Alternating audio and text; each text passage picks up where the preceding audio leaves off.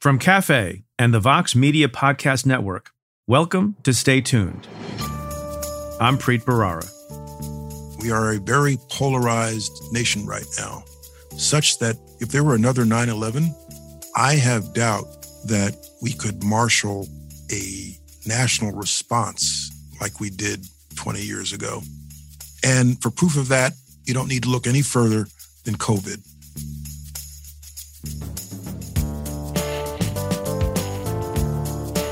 That's Jeh Johnson.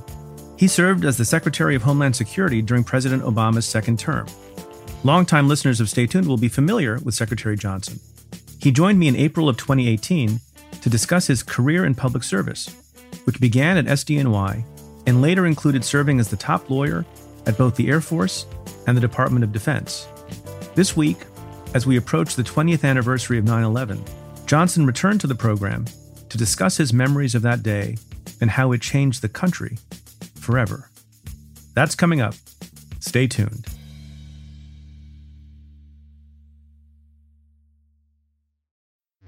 Support for this podcast comes from Planned Parenthood.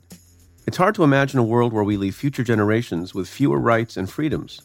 Since the Supreme Court's decision to overturn Roe v. Wade, politicians in nearly every state have introduced bills aimed at blocking people from getting the essential sexual and reproductive care they need including abortion.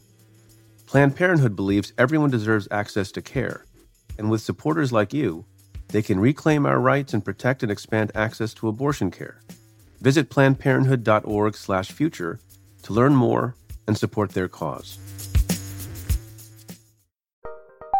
Join Capital Group CEO Mike Gitlin for a new edition of the Capital Ideas podcast.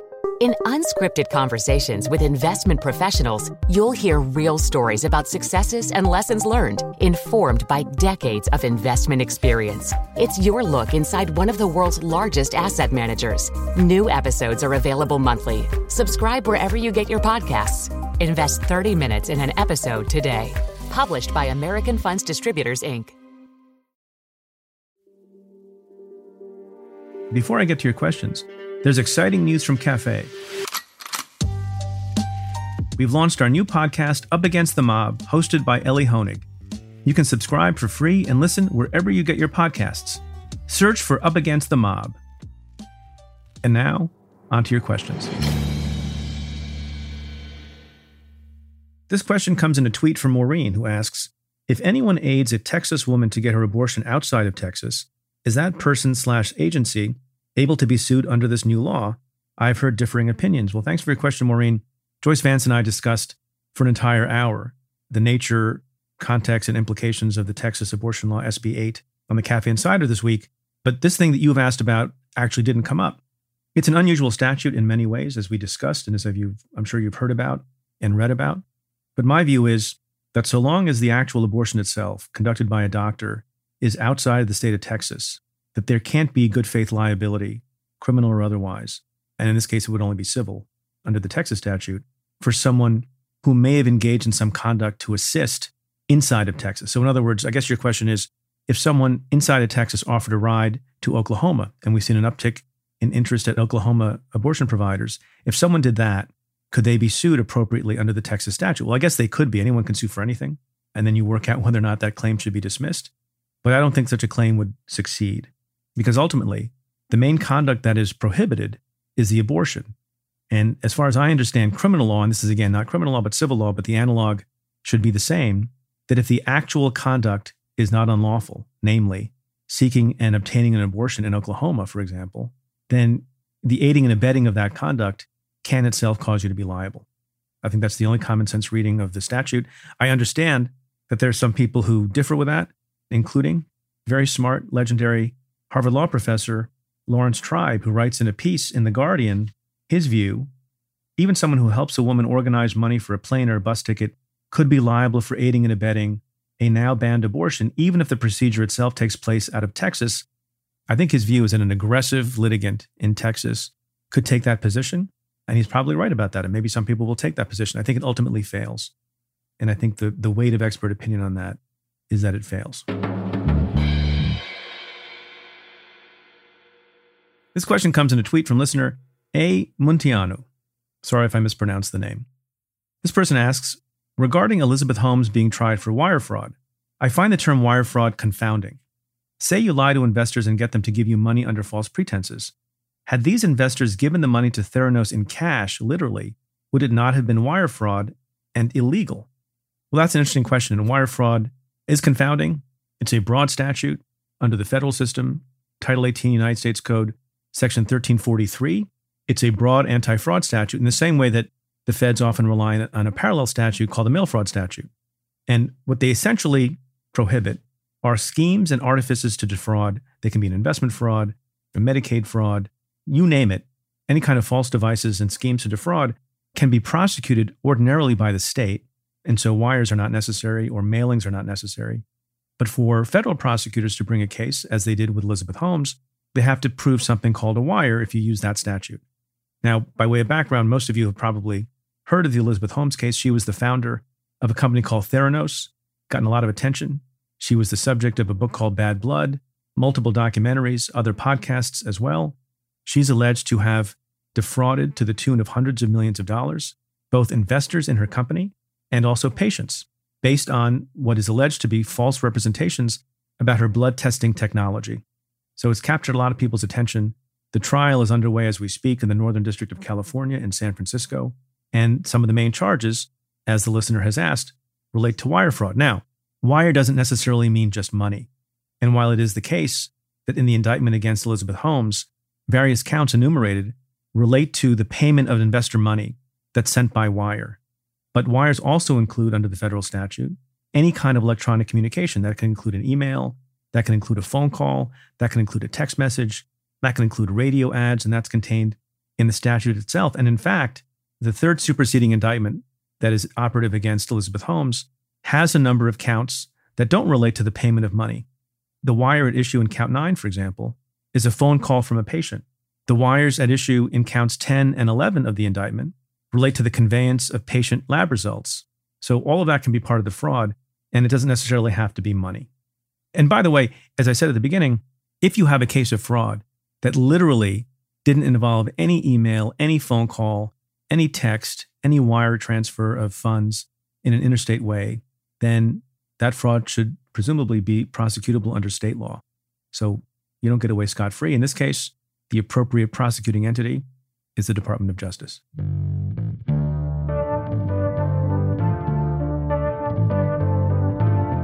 Stay tuned. There's more coming up after this.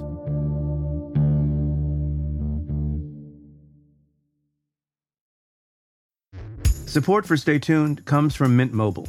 The secret to Mint Mobile's premium but affordable wireless plans is that they sell them totally online. Mint Mobile was one of the first to cut out the costs of retail, and they then pass those savings on to you.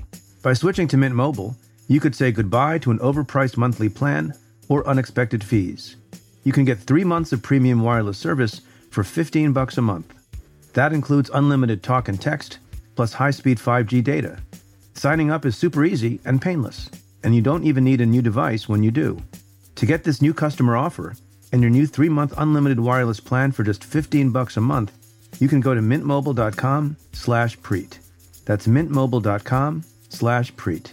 You can cut your wireless bill to 15 bucks a month at mintmobile.com slash preet. $45 upfront payment required, equivalent to $15 a month. New customers on first three-month plan only. Speed slower above 40 gigabytes on unlimited plan. Additional taxes, fees, and restrictions apply. See Mint Mobile for details. Support for Stay Tuned comes from Squarespace. In this day and age, if you're starting a new project, one of the first things on your to do list is creating a website. That might seem a bit scary at first, especially if you've never done it before.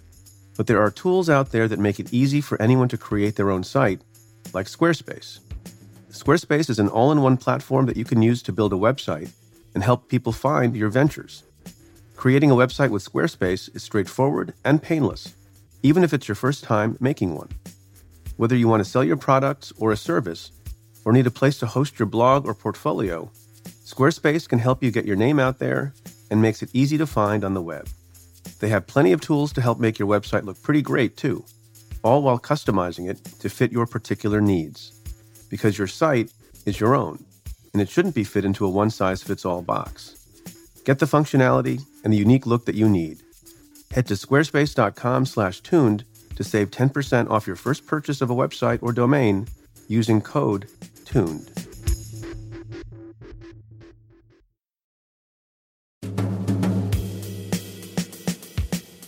My guest this week is former Homeland Security Secretary Jeh Johnson. On the eve of the 20th anniversary of 9 11, Johnson joins me to discuss what it was like to be in New York City during the attacks how the country responded, and whether we are safer today.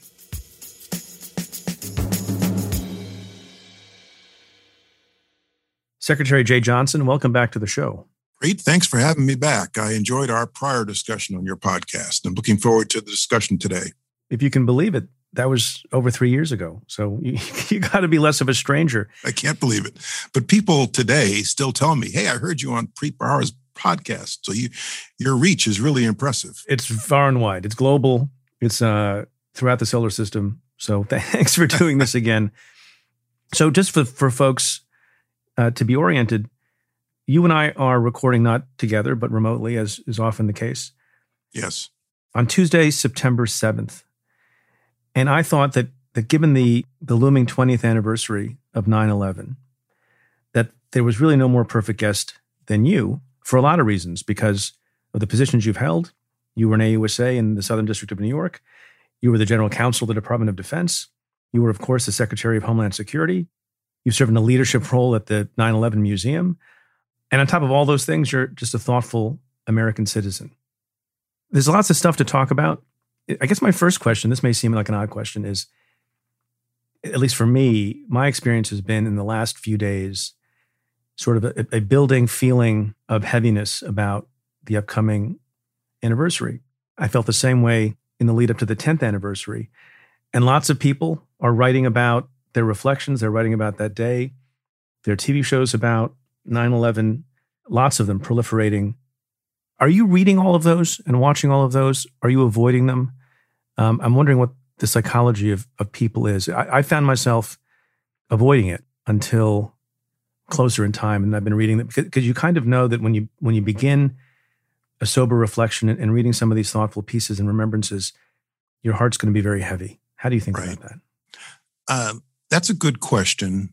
To be honest, I, I haven't immersed myself yet in 9 11 retrospectives, but I'm sure I will as the day draws closer, and it's drawing close now.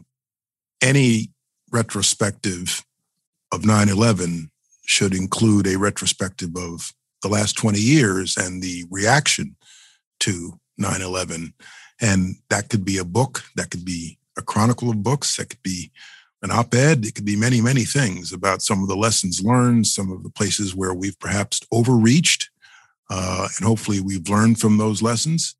And of course, the heroism on that day, 9 11. So some of it you and I personally experienced and lived through in response to 9 11. And some of it is our very clear, clear recollections of 9 11 20 years ago. So let's go back to the to the day, September 11, 2001. Many people may not realize you wake up that morning and it's your birthday. Yes, it is. 9 11 is your birthday. And I presume. Has been all my life. Yeah. Has been all. that doesn't change. Even in a leap year, 9 11 is your birthday. Right. I, I presume you got some good birthday wishes. You woke up in a good mood. Well, I'm going to start with the last piece of the thought train here, which is as a result of the fact that 9 11 is my birthday, everybody remembers my birthday. And I get lots of emails and well wishes on 9 10, 9 9, 9 11. And it's usually the same 40 or 50 people who never forget that 9 11 is my birthday. But I remember the day like it was 20 days ago, not 20 years ago. I woke up that morning at my home in Montclair, New Jersey, where we still live. I had spent two years as general counsel of the Department of the Air Force in the last two years of the Clinton administration. And we came back to our home in Montclair, New Jersey in January 2001. And I had come back to my law firm, Paul Weiss, Rifkin, Wharton, and Garrison, the very firm that I belong to now. In fact, I'm sitting in my law office at 1285 Avenue of the Americas, just where I was on 9 11 2001. I decided to drive to work that day. I typically then would take the bus, and I decided to drive to work that day and park at a garage on 8th Avenue and 53rd Street. It's now demolished, it's gone, something else is there in its place. And I was going to come home and spend a quiet evening over dinner with my wife and two kids. My kids were a lot younger then. They were about um, seven and eight years old. And I remember it was a beautiful, crisp, early fall, late summer day. Sky was um, pretty. I'm sure you remember it too. Not a cloud in the sky. was not a not a cloud in the sky. No humidity. 70s. It was a gorgeous, gorgeous day. I drove in. I parked my car. Came to work, and I was sitting at my desk in my office, and I was working on a boring court paper that I was trying to get done that morning because I had a meeting downtown in the New York State Attorney General's office later that morning. And at 8:48, I heard someone say, an airplane just hit the World Trade Center. I walked next door to the office of my law partner, Theodore Sorensen, who was JFK's speechwriter. Ted was not in that day, but Ted's office was a corner office. He had a clear view looking down Sixth Avenue at the Twin Towers. And I looked out the window in his office and I saw this black smoke billowing out of one of the two towers. I'll never forget the contrast of that dark black smoke against the backdrop of that beautiful blue sky. And I think I actually saw the second airplane hit the tower. I was going back and forth between watching it on TV in a conference room and watching it with my naked eye, and I think I may have seen the second plane hit. And the moment that I will never forget of the many memorable moments that morning, sitting there watching events unfold, was when the first tower collapsed. For 30 years, the World Trade Center had been a fixture on the New York City skyscraper. I used to go to Windows on the World all the time. I took my son in 1994 when he was just a couple weeks old up to the observation deck. And to see that building, which was a permanent fixture on our landscape, collapse in an instant was a moment when my brain could not believe what my eyes were seeing. And I kept wanting to see that tower emerge from the dust and the smoke but it didn't. Were you were you shocked by how quickly the tower fell? My, my experience was similar yes, to yours. Absolutely. I had not yet gotten to work, and I lived at the time uh, off of Park Avenue and Twenty Second Street, and I'm watching what I'm seeing on the television. I didn't have a vantage point from within my apartment, but I walked out of the of the apartment building and walked over to Fifth Avenue. Had a clear line of vision, and saw the towers burning and couldn't believe it. And not many people speculated at least on the TV program that I was watching, that that the towers could fall or they would fall within minutes. Correct. Right. Not. It, I, I cannot think of any similar large structure, large permanent structure that could collapse in an instant like that. Never before seen that happen and couldn't believe it was happening at that moment. But then it happened again. It happened twice. And then it happened again uh, a few minutes later. My first instinct uh, when I watched all this unfold, our nation was going to war, was I got to do something. What can I do to help? And it, frankly, it gnawed at me that I was not back at my desk at the Pentagon where I was eight months before. The job of general counsel of the Department of the Air Force at that moment was still vacant. There was an acting in the role, and I was not there. I was not at the Pentagon where I felt like I should be at that moment. And so the overwhelming instinct was do something. So I went down to the street and I was looking for the nearest hospital where I could donate blood. And given the nature of the tragedy, there was not a whole lot of need for blood donations. You either escaped the World Trade Center or you were, or you were dead. That's one of the most tragic memories I have from that day is people lined up all, all around the city uh, waiting for ambulances, and the ambulances never came. Yeah, yeah. And I went, after a while, I realized there's nothing else for me to do except go home and be with my family. And I went back to the same garage where I parked my car seven hours before. It was about 3.30 in the afternoon. I got in my car, drove north, got on the George Washington Bridge. And I remember. You, you were able to get on the George Washington Bridge that afternoon? That all the traffic was going outbound. Nothing, nothing was coming inbound. And I remember, I think I remember uh, guard troops on the bridge. And it occurred to me as I was driving across the bridge that what started off as a serene, beautiful day is now a war zone. I felt like we were in a war zone. That's it had the feeling of a war zone that that afternoon as I drove home. And how and how how late was it when you got home? Um, wasn't a whole lot of traffic outbound. It was eerily calm, as I recall, on this on the on on the Garden State Parkway on I eighty, and but the world had changed uh, in just a few hours. And the thing, and I'll come back to this in a moment. The thing that I remember about time is that time that day seemed to move very very slow. Even though it was only mid afternoon by the time I left my office and went home, it felt like it had been a week, given all that had happened there are two things I remember from that day that made me feel a little calmer because there's lots of things going on, including, obviously, you must have been feeling this too. What's next? And, and it kept coming, right? You have the one plane yep. hitting the one tower, another plane hitting another tower. Then you had the plane hitting the Pentagon, and there were rumors flying around. I remember being on the street, as oh, yeah. I mentioned, and there were crowds of people saying that the, that the Capitol had been hit or that there was a bomb, you know, uptown uh, Yes. I remember going to bed that night and there were rumors swirling around that seemed credible. Why not that the Empire State Building was a target and would and would be exploding? And I remember thinking, I don't live that many blocks from the, from the Empire State mm-hmm. Building. Will that engulf us?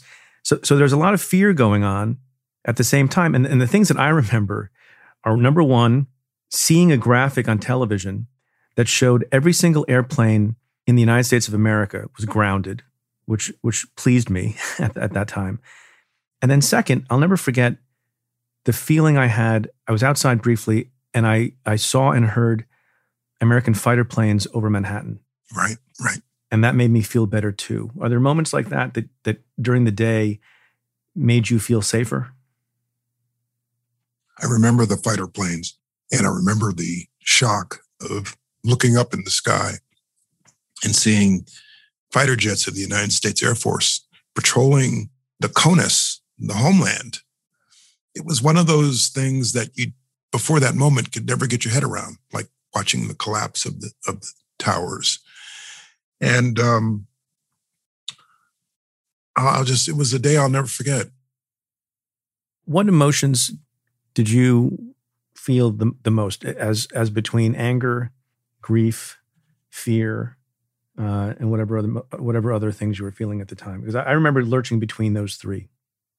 I think the emotion I felt the most, and I felt a lot of emotions, obviously shock, grief, fear for what was coming next.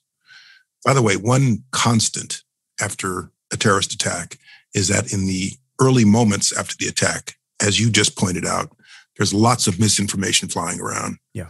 Uh, lots of false facts flying around. And so one has to be careful in reporting them or trying to assess them. Um, but I have to say, and this could be just my own recreation of my emotions. I, but I think my recollection is my overriding emotion was I I want to get in this fight. I feel like I should be in this fight. I should be back in national security. That was what I felt that day, as I recall.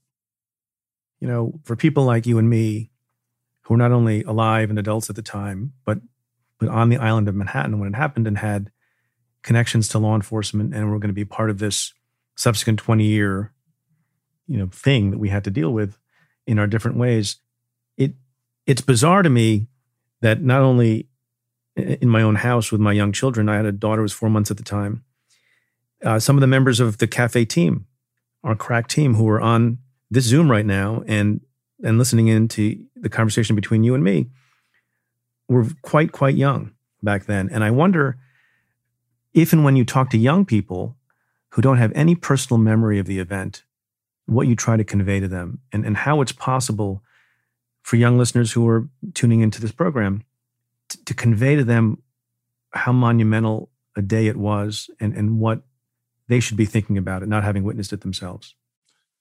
That's a good question. The first thing that comes to mind when you say that, my son was almost seven years old that day. My daughter was five, going on six. And we wondered how much of that day they had understood and right. absorbed. They were just at an age when you're on the cusp between being oblivious versus taking on the grief. And I'll never forget, a couple weeks later, my son brought home a picture he had drawn at school of the Twin Towers with a with an airplane flying into it. And he wrote as a caption, a sad picture. And I think he had an American flag in it. And my son today wears the uniform of our nation.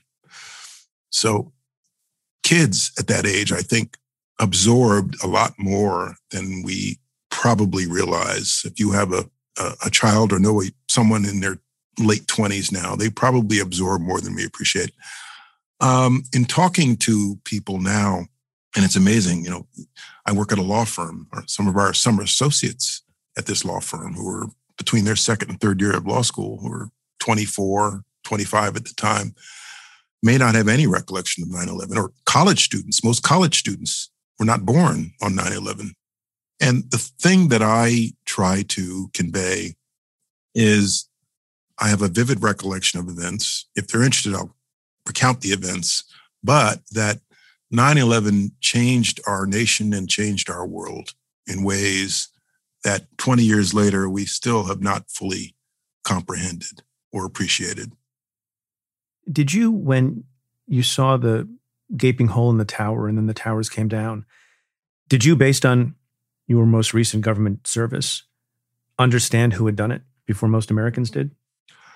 Um, when I was general counsel of the Air Force, 1998, 99, 2000, 2000, we would hear almost daily about Al Qaeda and Osama bin Laden.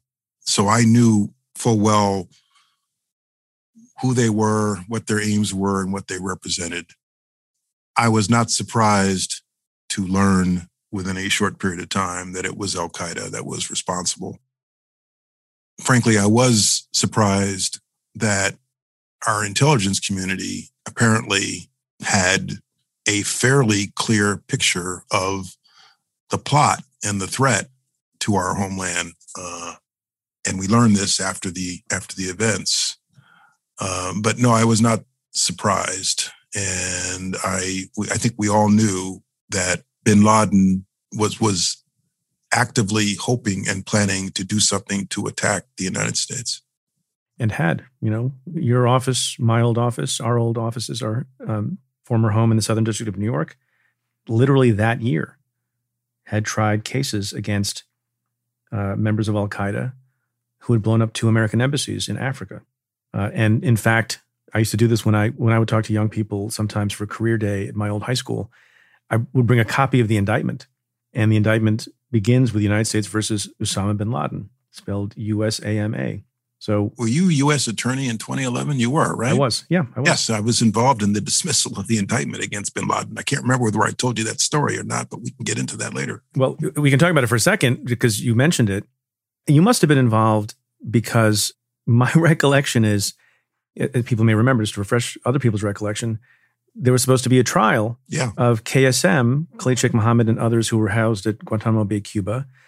That became a political firestorm. In fact, the first major assignment I got, weeks into being confirmed on uh, on August 13th, after August 13th of 2009, was your team is going to try KSM and four others. And then, of course, the indictment of Osama bin Laden had never been dismissed because he was alive. And then after he uh, he died in, in 2011, he was killed by American forces you, you move for a standard death nolle, what's called a death nolle. And you know, usually as a mat, it's a rote matter. And in some circumstances, you attach the death certificate. Judge Kaplan, uh, maybe this is why you got involved. Judge Kaplan's a great judge. Your former yes. law partner, at Paul Weiss, uh, said that was insufficient. That upon our say so, Osama bin Laden was dead because people will recall his body was put out to sea. He was buried at sea, and he wanted more proof. And so we had to get. Maybe this is how you got involved. We had to get a sworn declaration from someone, I believe, in the military or the intelligence community to opine on the DNA taken from the person who was killed by the American forces and the DNA they understood to be belonging to Osama bin Laden.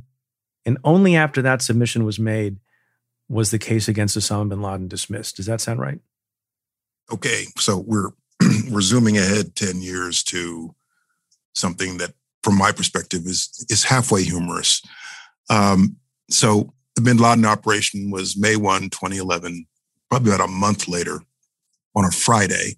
And stuff at the Pentagon always happens on Friday afternoons. I don't know why, but there's this massive upchuck of things that have to get done on Friday afternoon that I only hear about on Friday afternoons. And so I remember getting an email from uh, somebody, was unclass, from somebody in the CIA uh, and it was one of these emails. The tone of it was "Don't shoot the messenger." Uh, but the email read in so many words: "The judge overseeing the Bin Laden case wants proof of death before he will dismiss the indictment." right.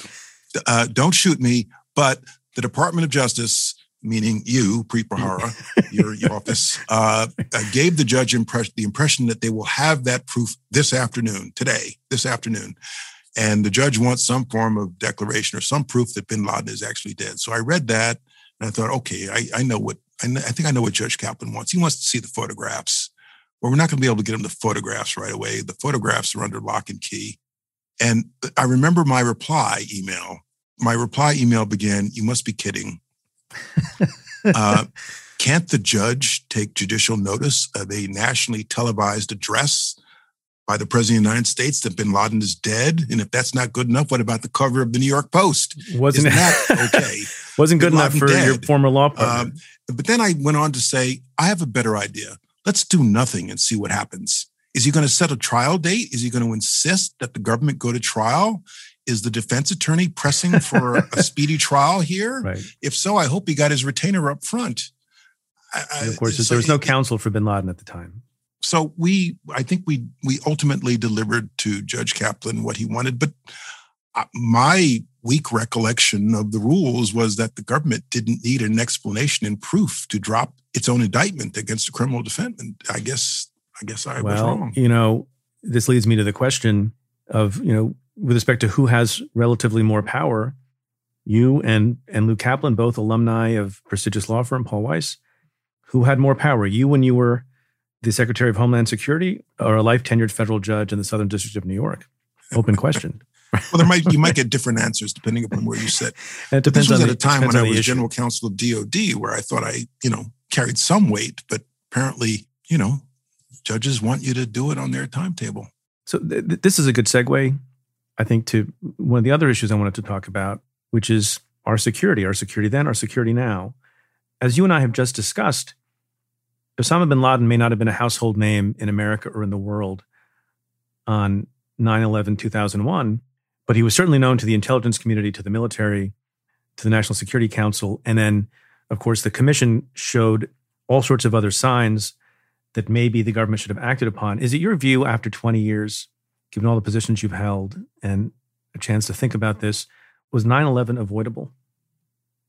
You know, um, I've been in the situation room enough. I've been in the hot seat enough that I know that unless I was in the chair at the time, I'm not going to sit in judgment of those who were. I'm not going to say, yes, it was knowable.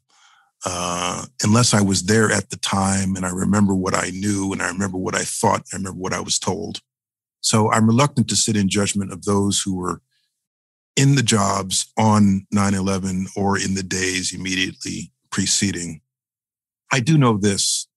I think that given today's capabilities, given the capabilities that existed while I was in office at the Department of Defense and at DHS, I believe that a large scale plot, such as that one, involving as many individuals as it did, would be detectable and preventable given today's capabilities. I can say that with a fair degree of, of confidence. Interesting footnote to this I was not a fan of the creation of the DNI, the Office of the Director of National Intelligence, right after 9 11, the creation of it right after. It's one of the 9 11 recommendations, as I recall, because I thought it would create an unnecessary layer of bureaucracy in our intelligence community. But having been a consumer of that work product now for, for close to eight years, I can say that the DNI structure, if you have a good DNI at the top, actually does work and it works well. You'll get a whole composite of intelligence products from the alphabet soup in the intelligence community. Somebody will, it's almost like an appellate court. Somebody will issue a majority opinion, somebody may dissent with a minority view. And when I got that, when I was Secretary of Homeland Security, I used to summon the analyst up to my office with the dissenter to say, okay, why do you two guys disagree?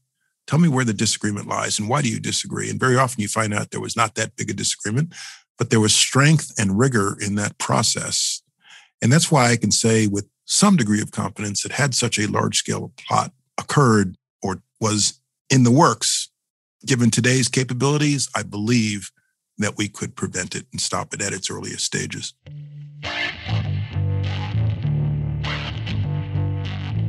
We'll be right back with more of my conversation with Jeh Johnson after this.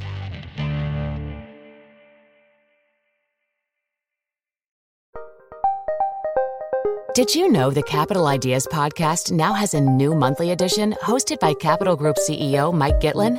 Through the words and experiences of investment professionals, you'll discover who was their best mentor, what's a mistake they made that changed their approach, and how do they find their next great idea.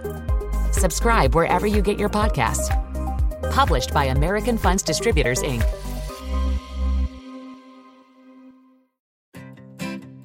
Support for this show comes from Slack.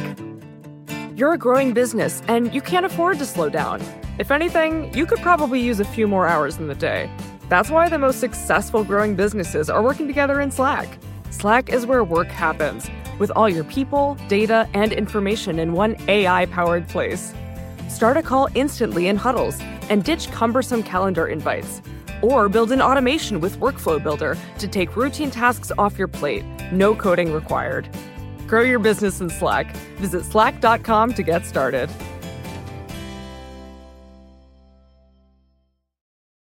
Here's the question that I've had every day since 9 11. And I've asked a lot of people, maybe you and I even discussed this last time.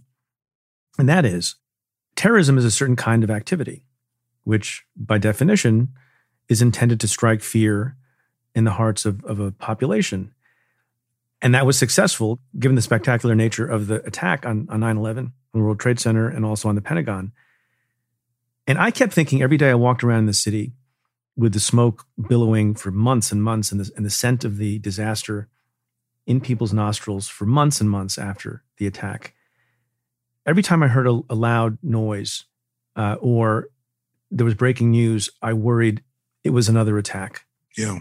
And it takes some doing. And obviously, America was on high alert and everyone in the world was on a high alert after 9 11.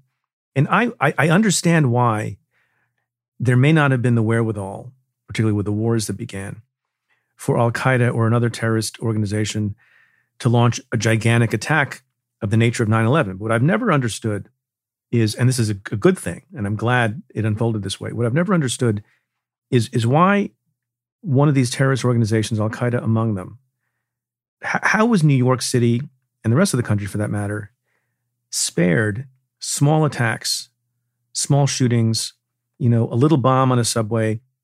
That you know, I, I think no, I think people in New York would not have sent their children to school.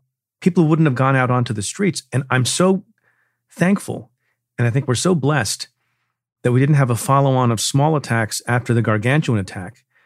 But as an American, as a New, as a New Yorker, I think that would have brought the city to its knees. How come that didn't happen? Great. you've touched upon something that I don't even like to talk about, and I would not have while I was in office. The lack of successful small scale, a series of small scale attacks by suicide bombers with backpacks or vests or pressure cooker bombs in suitcases, detonating on a New York City subway, in a tunnel, in a bus station, has been a minor miracle. The lack of such attacks. Now, you and I both know there were a few. There were a few attempts. There were the pressure cooker bombs, September 2016, West 23rd Street, West 27th, I think. There was an attempt by someone in the Times Square subway station a couple of years ago when I was a private citizen. It happened uh, right at the time of day and in the place of my daily commute. Um, but you and I both know how difficult it would be to prevent a deranged individual who radicalizes in their garage or in their basement, straps on a lot of explosives, gets on a subway where nobody's noticing, nobody's paying attention, and just decides to blow himself up. That type of attempt, unless you have really, really good human, unless you have really, really good human intelligence, undercover work by the FBI and the NYPD, is very, very difficult to prevent. And why we did not see that uh, in the immediate aftermath, aftermath of 9 11, um, I give credit to the incredible capabilities of our NYPD intelligence capabilities, our FBI, and I think a certain amount of good luck as well and good fortune. My big fear, you talked about fear after 9 11, my big fear in the immediate aftermath of 9 11 was anthrax. Because you course, recall, sure. we, we, we had anthrax cases popping up in random places throughout the city. And my fear was that uh, it's one of these things where you don't know how far it's going to spread. Do I need to not open my US mail anymore? Do I need to evacuate my kids from my house every time the mail comes in? Because you don't know how far it's going to reach. One thing I found, frankly, that was not helpful in the immediate aftermath of 9 11, you know, our government very often, they're caught flat footed on something and they overcompensate and so I remember these dire warnings right after 9 11 from Cheney, Rumsfeld, and some others. There's going to be another attack. It's going to be as big as 9 11. Yeah. It's going to be another attack. And, or, or something. They qualified it a little bit, I'm sure. But in my view, from my Homeland Security perspective, when I was secretary, there's not a whole lot of good to be done in just scaring people unless you also say what you are doing about it to prevent it and give people some hope and confidence. But scaring people just for the sake of scaring people, just so you can say, I told you so, is not particularly helpful. So you mentioned Dick Cheney, I didn't. And so one of the things I wanted to ask you was what are the ways in which uh, America, both in terms of how it applied its laws, how it changed its focus, how it used its intelligence capabilities, in what ways did we do a good thing and in what ways did we do a bad thing? And since you mentioned Cheney, I'm going to start with the negative. And people will recall these debates that have faded a little bit from from view in in very recent years. But the famous torture memos that circulated that authorized waterboarding and, and other activities, the use of black sites and everything else. It's been a while since people have talked about some of those things. D- do you think it was inevitable that the pendulum would swing that aggressively given the nature and scale of the attack, or could we have done better? Yes, regrettably, I believe it was inevitable. And yes, I believe we could have done better. I like to say to people, those who know history learn from the lessons of history. Those who don't know history are bound to repeat the mistakes of history. America, for, for several years after 9 11, was in shock. We were in trauma in many respects, we overreacted. You could never have gotten a Congress to authorize the Iraq War, and had there had it not been in the immediate aftermath of 9/11, for example, I believe that we improved our intelligence capabilities. We improved the structure of our intelligence collection capabilities in the immediate aftermath of 9 11. We can talk about the creation of DHS, the Department of Homeland Security.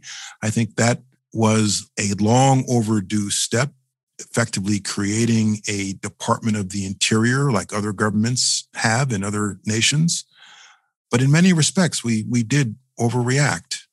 Um, we're having this debate now with the end of the Afghanistan war. What did we accomplish there? And the whole Iraq war uh, was fought on the notion that Saddam Hussein had weapons of mass destruction. And in the mood, in the climate, and the atmosphere that existed at the time, a lot of politicians and a lot of Americans were prepared to accept that assumption going into Iraq. And not enough of us viewed it with some skepticism. Now, I will say this the Bush administration legally overstepped in a number of places, largely because they were working on a blank legal pad, so to speak. By the time we in the Obama administration came in in 2009, a lot of the rules for fighting this kind of war had already been crafted because we as a government had learned where the boundary lines were. The Supreme Court told us in some certain places where the boundary lines were. And so we, by 2009, had some legal lanes in which we knew we could operate and tried to do so wisely. But in the immediate aftermath of 9 11, the Bush folks um, were working on a blank slate, a blank sheet of paper in an environment where there was a lot of anxiety about what was going to happen next, a lot of concern, a lot of fear. And that is a poor environment in which to make policy and make a new set of rules. Yeah, you had you had a dramatic, large scale attack. You didn't know if other attacks were coming. It was a young presidency, a president in his first term, and it was also populated by people who, terror attack or no, came into the administration and grew up in their minds with a pretty aggressive view about, exec- about executive authority and about where the proper balance between liberty and security should be. And that was before the 9 11 attacks. So, you know, maybe a perfect storm in that combination of forces and events. But, but a question I, I wonder how you react to this. Do you think that, that the folks who were the architects of some of these policies were acting in good faith? Not, I'm not asking were they were they being careful lawyers uh, and maybe this answers the question. I'm asking, do you think that they did what they thought was best for the country, even if it's the case that we all, I think many then, and, and certainly many more now, realize that they went too far? Two part answer. One, I don't believe anyone in the Bush administration was acting with a corrupt motive, if that's your question. I believe that many were acting in what they believed was the best interest of the country at the moment.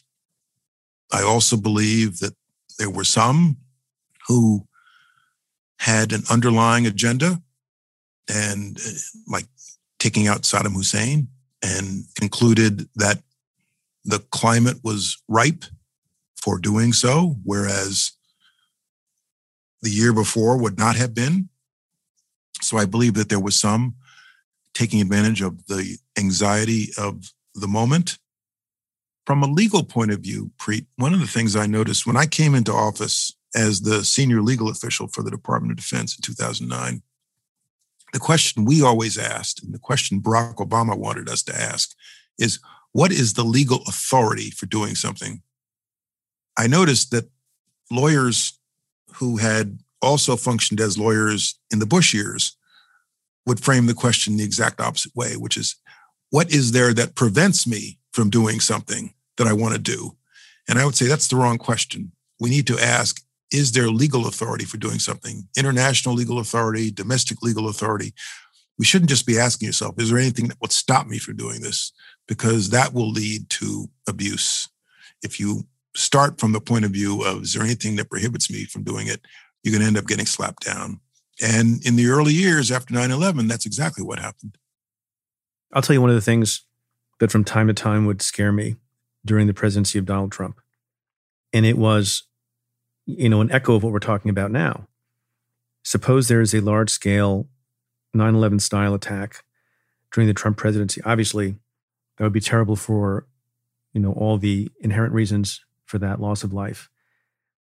And then I thought to myself, well, what would the reaction of the Trump administration be, given that in retrospect, there's a you know you know some consensus that the Bush administration went too far. What, what would it mean for immigration policy? What would it mean for law enforcement authority?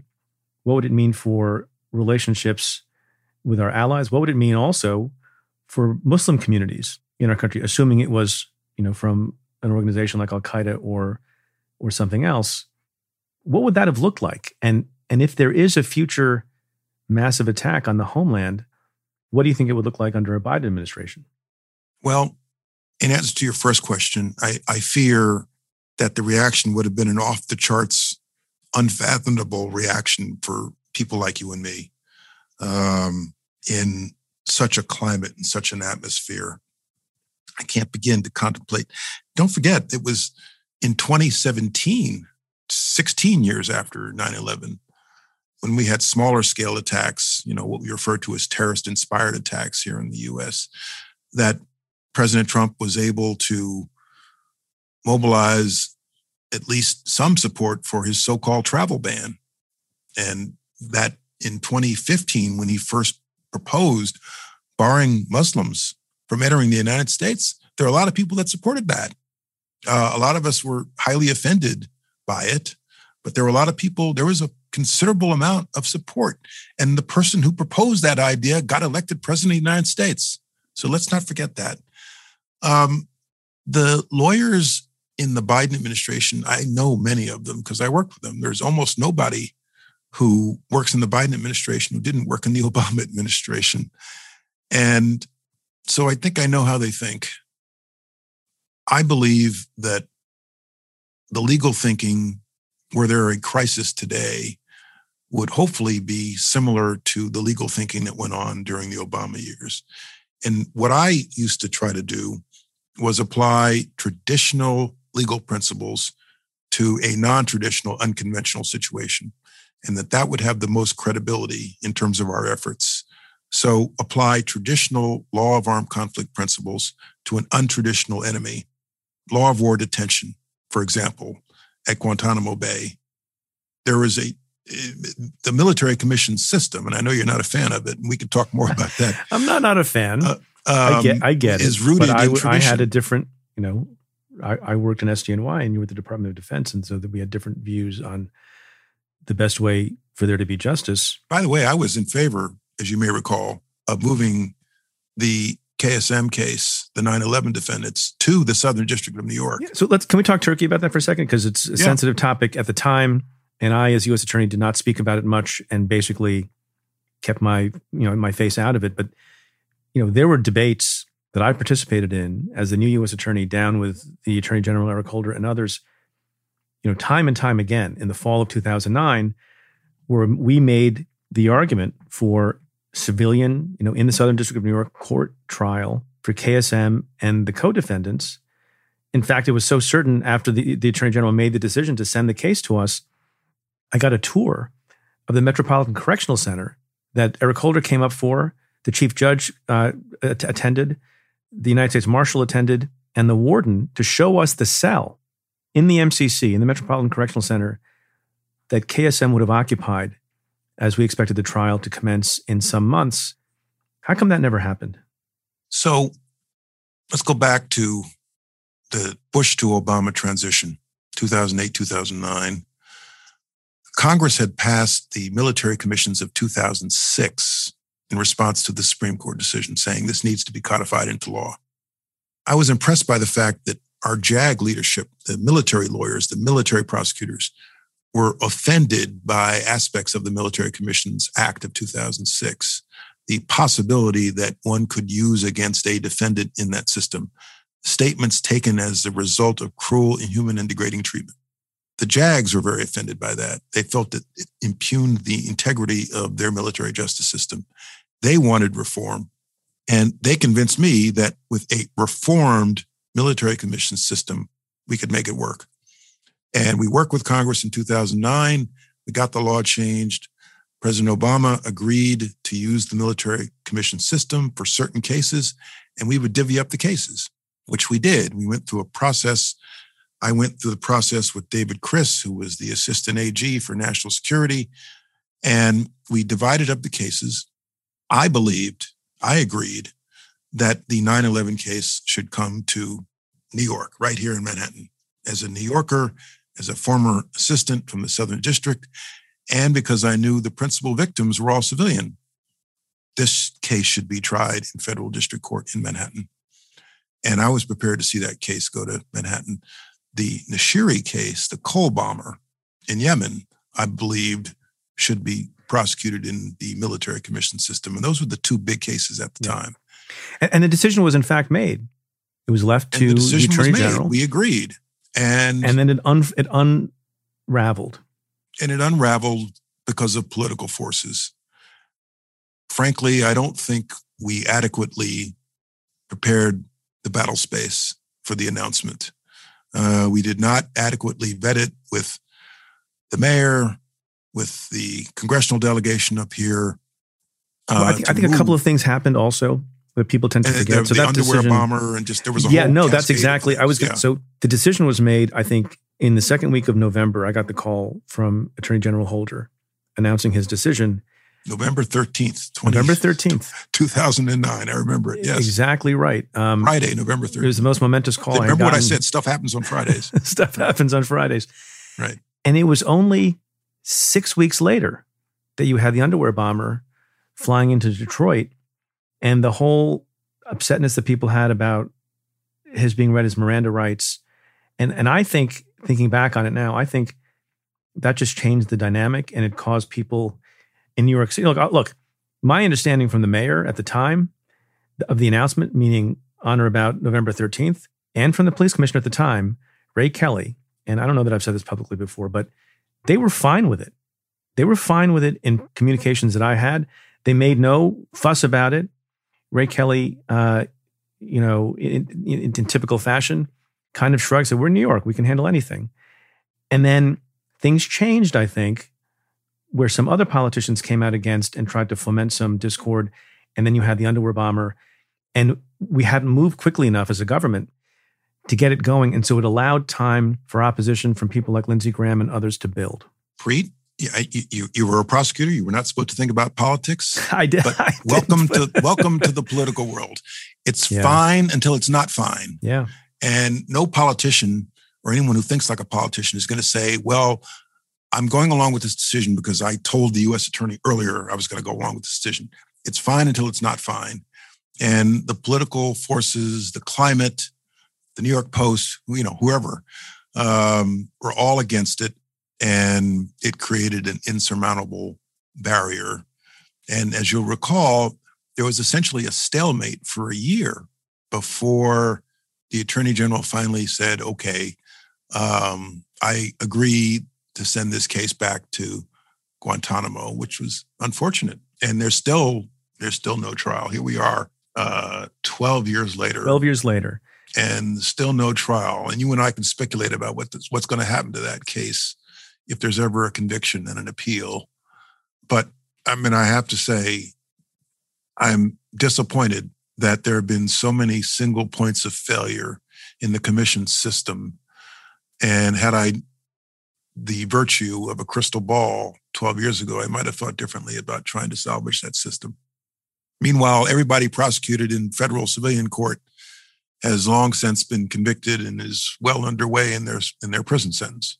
The track record speaks for itself. ballpark figure: How many fights about this did you have with Rahm Emanuel? Uh, no, I, I, Rahm Emanuel was not my. Rahm Emanuel was. I, I, think it's fair to say he and I were of like mind. Um, the principal argument and the situation room at the White House occurred between me and Greg Craig, who was then the White House counsel, who was against the commission system. I don't want to characterize his view, but I will.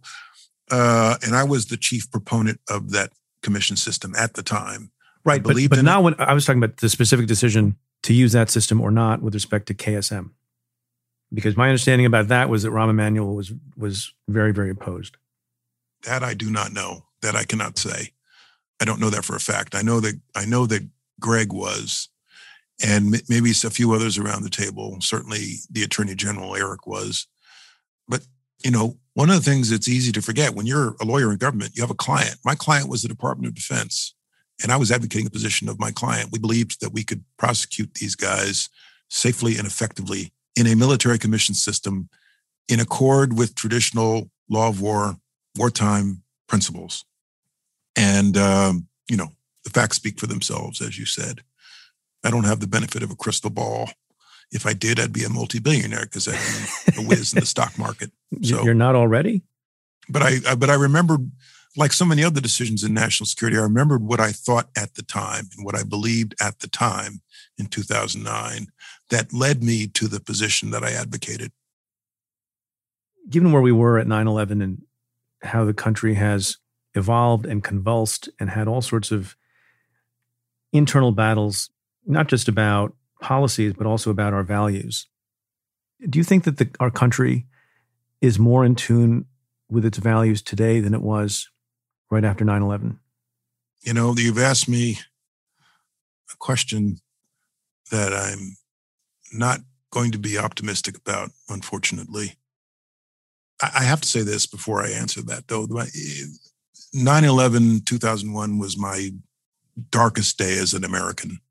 And I'm sure others feel the same way. My best day as a public servant was May 1, 2011, the day we got bin Laden. Like a lot of people, I felt closure about that day. And you asked me about my recollections of 9 11. The one thing that May 1, 2011 and September 11, 2001 had in common for me was time moved very slowly, moment by moment waiting, watching, and listening to that operation in Pakistan unfold as I sat in the basement of the Pentagon. Time moved very slowly. And I walked away with a feeling of closure as a New Yorker and an American that day. Uh, Preet, I have to say this about today's climate. The threats to our homeland have evolved significantly. We have, through multiple administrations, through our aggressive counterterrorism efforts degraded Al Qaeda's ability to launch another large scale attack on our homeland, like a 9 11. We've done a significant amount to degrade the capabilities of the Islamic State, though there is a resurgence, obviously, with ISIS K. The threats to our homeland today, global warming. If you ask me the top three security threats to our homeland today, I'd say global warming, global warming, global warming and the impact of severe weather events on aging infrastructure. Number two, cyber attacks, all forms of cyber attacks. You and I are well acquainted with those. Right up there, alongside those threats and the threat of terrorism, is the threat presented to our nation by a polarized, paralyzed democracy. We are a very polarized nation right now such that if there were another 9 11, I have doubt that we could marshal a national response like we did 20 years ago. And for proof of that, you don't need to look any further than COVID. Look at how we've responded to COVID over the last 15, 16 months. Which is a nonpartisan foe. It's a nonpartisan foe. And the vaccine, the solution to the nonpartisan foe, is nonpartisan. Yet our attitudes about COVID and how to cure ourselves of it have broken down along partisan lines. You have Americans who believe that the vaccine, in the face of all the science, in the face of all the messaging from their government, who believe that the vaccine is dangerous. And they'd rather take a treatment used to deworm cattle and horses as somehow more effective. And it didn't have to be this bad, but our attitudes have broken down along sharply partisan lines, such that in the face of another national crisis requiring a national response, I worry that we could not effectively deal with that now. And that, in and of itself, is a security threat. The polarization of our democracy, in and of itself, is one of our major security challenges today. Remember, Preet, all the flags that came out after 9 11, all the young Americans who enlisted in our military after 9 11, and the sense of national unity that existed in the immediate aftermath. We have been unable to marshal a similar response in the face of a lethal pandemic that has touched every corner of America and killed hundreds of thousands of Americans, multiples of the number that were killed on 9 11. And that worries me a lot, perhaps more than any other challenge to our nation today. Well, on that optimistic note, Secretary Johnson. Well, thanks. I, I, we, we, could we could talk about you know ways and try to. Well, I'll say I'll say an optimistic thing. Yeah, that's my concern today. But the fact that you and hopefully I and others have diagnosed this problem and talk about it and spend their time professionally and their interstitial time trying to be educated about these things and talk to other folks about the, these things and encourage them to put you know the country above their party that all of those efforts matter and they're put to good use and so you know i, I think the pendulum I, I think and trust based on the last election is swinging back but there's a lot of work to do and luckily you're around to do some of it too and by the way happy birthday well thank you you know um, i don't think you're there yet but pre life begins at 60 i'm not there yet i'm not there yet Thanks again for your service, and thanks again for spending time. I enjoyed our discussion. Thanks a lot. Invite me back. I will.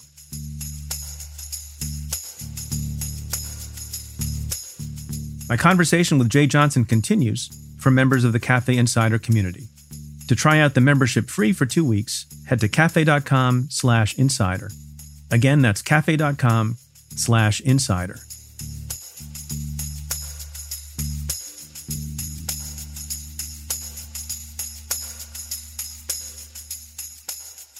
I want to end the show this week with just another word about the 20th anniversary of 9 11 as it approaches. I've been thinking about it a lot. I've been remembering a lot. Maybe you have been too. I find that my recollections are not a coherent narrative. My emotions then and now are all over the place. It was not a coherent day, after all. I remember after the towers fell, looking at my four month old daughter and wondering what kind of world had we brought her into. I think of how my brother asked if he could come over that morning and sit with us because he just wanted to be with family. I think of what I saw smoke and flames and planes and the falling man. I think of what I felt anger and fear and grief. I don't pray so much, but I prayed that day. I remember that night with all air traffic grounded, amid rumors of undetonated bombs, we put our daughter to bed. I would sing to her every night at bedtime. But that night, I added a new song to the rotation God Bless America. I think I sang it more for me than for her. That song remained in the rotation at night, even after our second child was born, and then our third. I remember the following days too. I remember being at SDNY and Detective Kenny Robbins walks into my office to talk about a case. He's a plainclothes detective, but he's in uniform that day. I ask him why. He says, I've got two funerals today. I saw him wear his uniform a lot, and your heart just breaks. I remember going to a makeshift center in Chelsea some weeks after the attack to volunteer to help victims' families who might need legal or other help. And I'm looking for where I'm supposed to go. I round a corner and I come face to face with a huge wall. On the wall are hundreds of drawings. They're in crayon, and they are from young children all over the country, sending their thanks and good wishes to the families of the firefighters who died. Some are drawn as angels in heaven. And my God, your heart just breaks. Like Secretary Johnson, I too changed after 9 11. I felt an overpowering duty to my country to serve however I could and to serve as long as I could. I ended up doing another 16 years. I remember, almost eight years after the attacks, being sworn in as U.S. Attorney for the Southern District of New York and receiving within weeks my first major assignment oversee the trial of five men who masterminded the attack on America on September 11th. That never came to pass, but we were ready. I remember feeling a great heaviness as the 10th anniversary of 9 11 approached back in 2011, and I feel that heaviness today. I remember going to the opening of the 9 11 memorial that morning, the first time the public was allowed in that hallowed space. The 10th anniversary happened to be a Sunday. I am not much of a church or temple goer, but I went to church that day with my deputy and best friend Boyd Johnson. I just felt I needed to be in a house of worship. We commemorated the 10th anniversary with an event at the Court of International Trade, one place where all the lawyers and staff could fit. I remember struggling to find the words to fit the occasion. I decided to speak of service and the enduring force of good people. Ten years later, I hope the message still rings true. This is what I said I respectfully submit that the lessons of 9 11 boil down to a few simple and timeless truths. There is evil in the world, but there is also good. There is cowardice in the world, but also courage. There is terrible tragedy, but also hope. Sometimes, a world altering tragedy is thrust upon us, epic in scale and suffering, and made more shocking because it is wrought not by nature, but by wicked men. That is when good people announce themselves with great force and in great number. That is when good people, even knowing they can never fully console the grieving, or calculate the loss, or even comprehend the act, dedicate themselves simply and tirelessly to healing the harmed, fighting for justice, and rebuilding their city. That is when good people make a commitment lasting not merely for a moment, or a day, or a year, but for as long as they have breath, to dismiss the differences among them and awaken to what is important.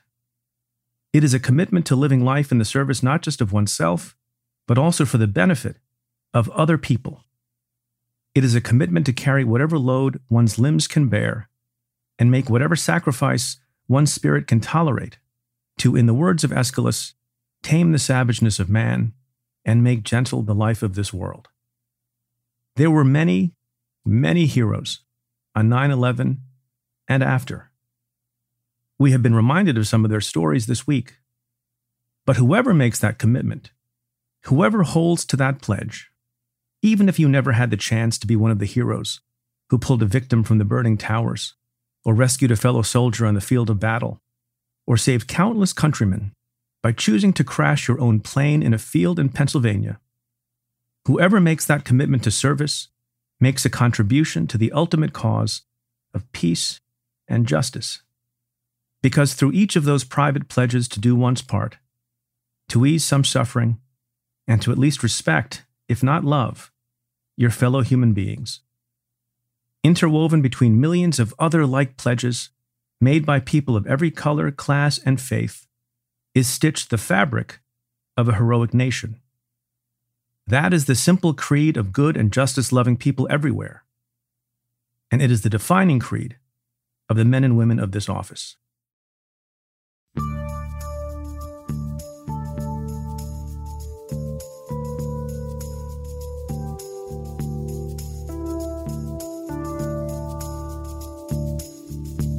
Well, that's it for this episode of Stay Tuned. Thanks again to my guest, Jeh Johnson.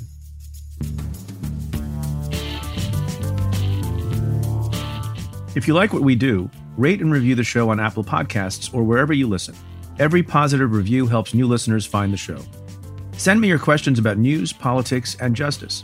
Tweet them to me at Preet Bharara with the hashtag AskPreet, or you can call and leave me a message at 669 247 7338. That's 669 24 Preet. Or you can send an email to staytuned at cafe.com.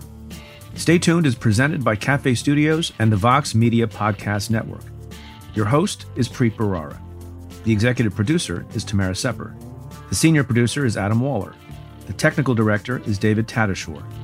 The cafe team is Matthew Billy, David Kurlander, Sam Ozer-Staton, Noa Azulai, Nat Weiner, Jake Kaplan, Chris Boylan, and Sean Walsh.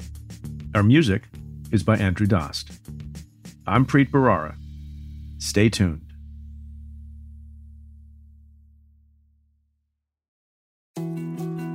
More to dos, less time, and an infinite number of tools to keep track of. Sometimes doing business has never felt harder, but you don't need a miracle to hit your goals. You can just use HubSpot because their all in one customer platform can make growing your business infinitely easier. Imagine this high quality leads, fast closing deals, wildly happy customers, and more benchmark breaking quarters. It's not a miracle, it's HubSpot. Visit HubSpot.com to get started today.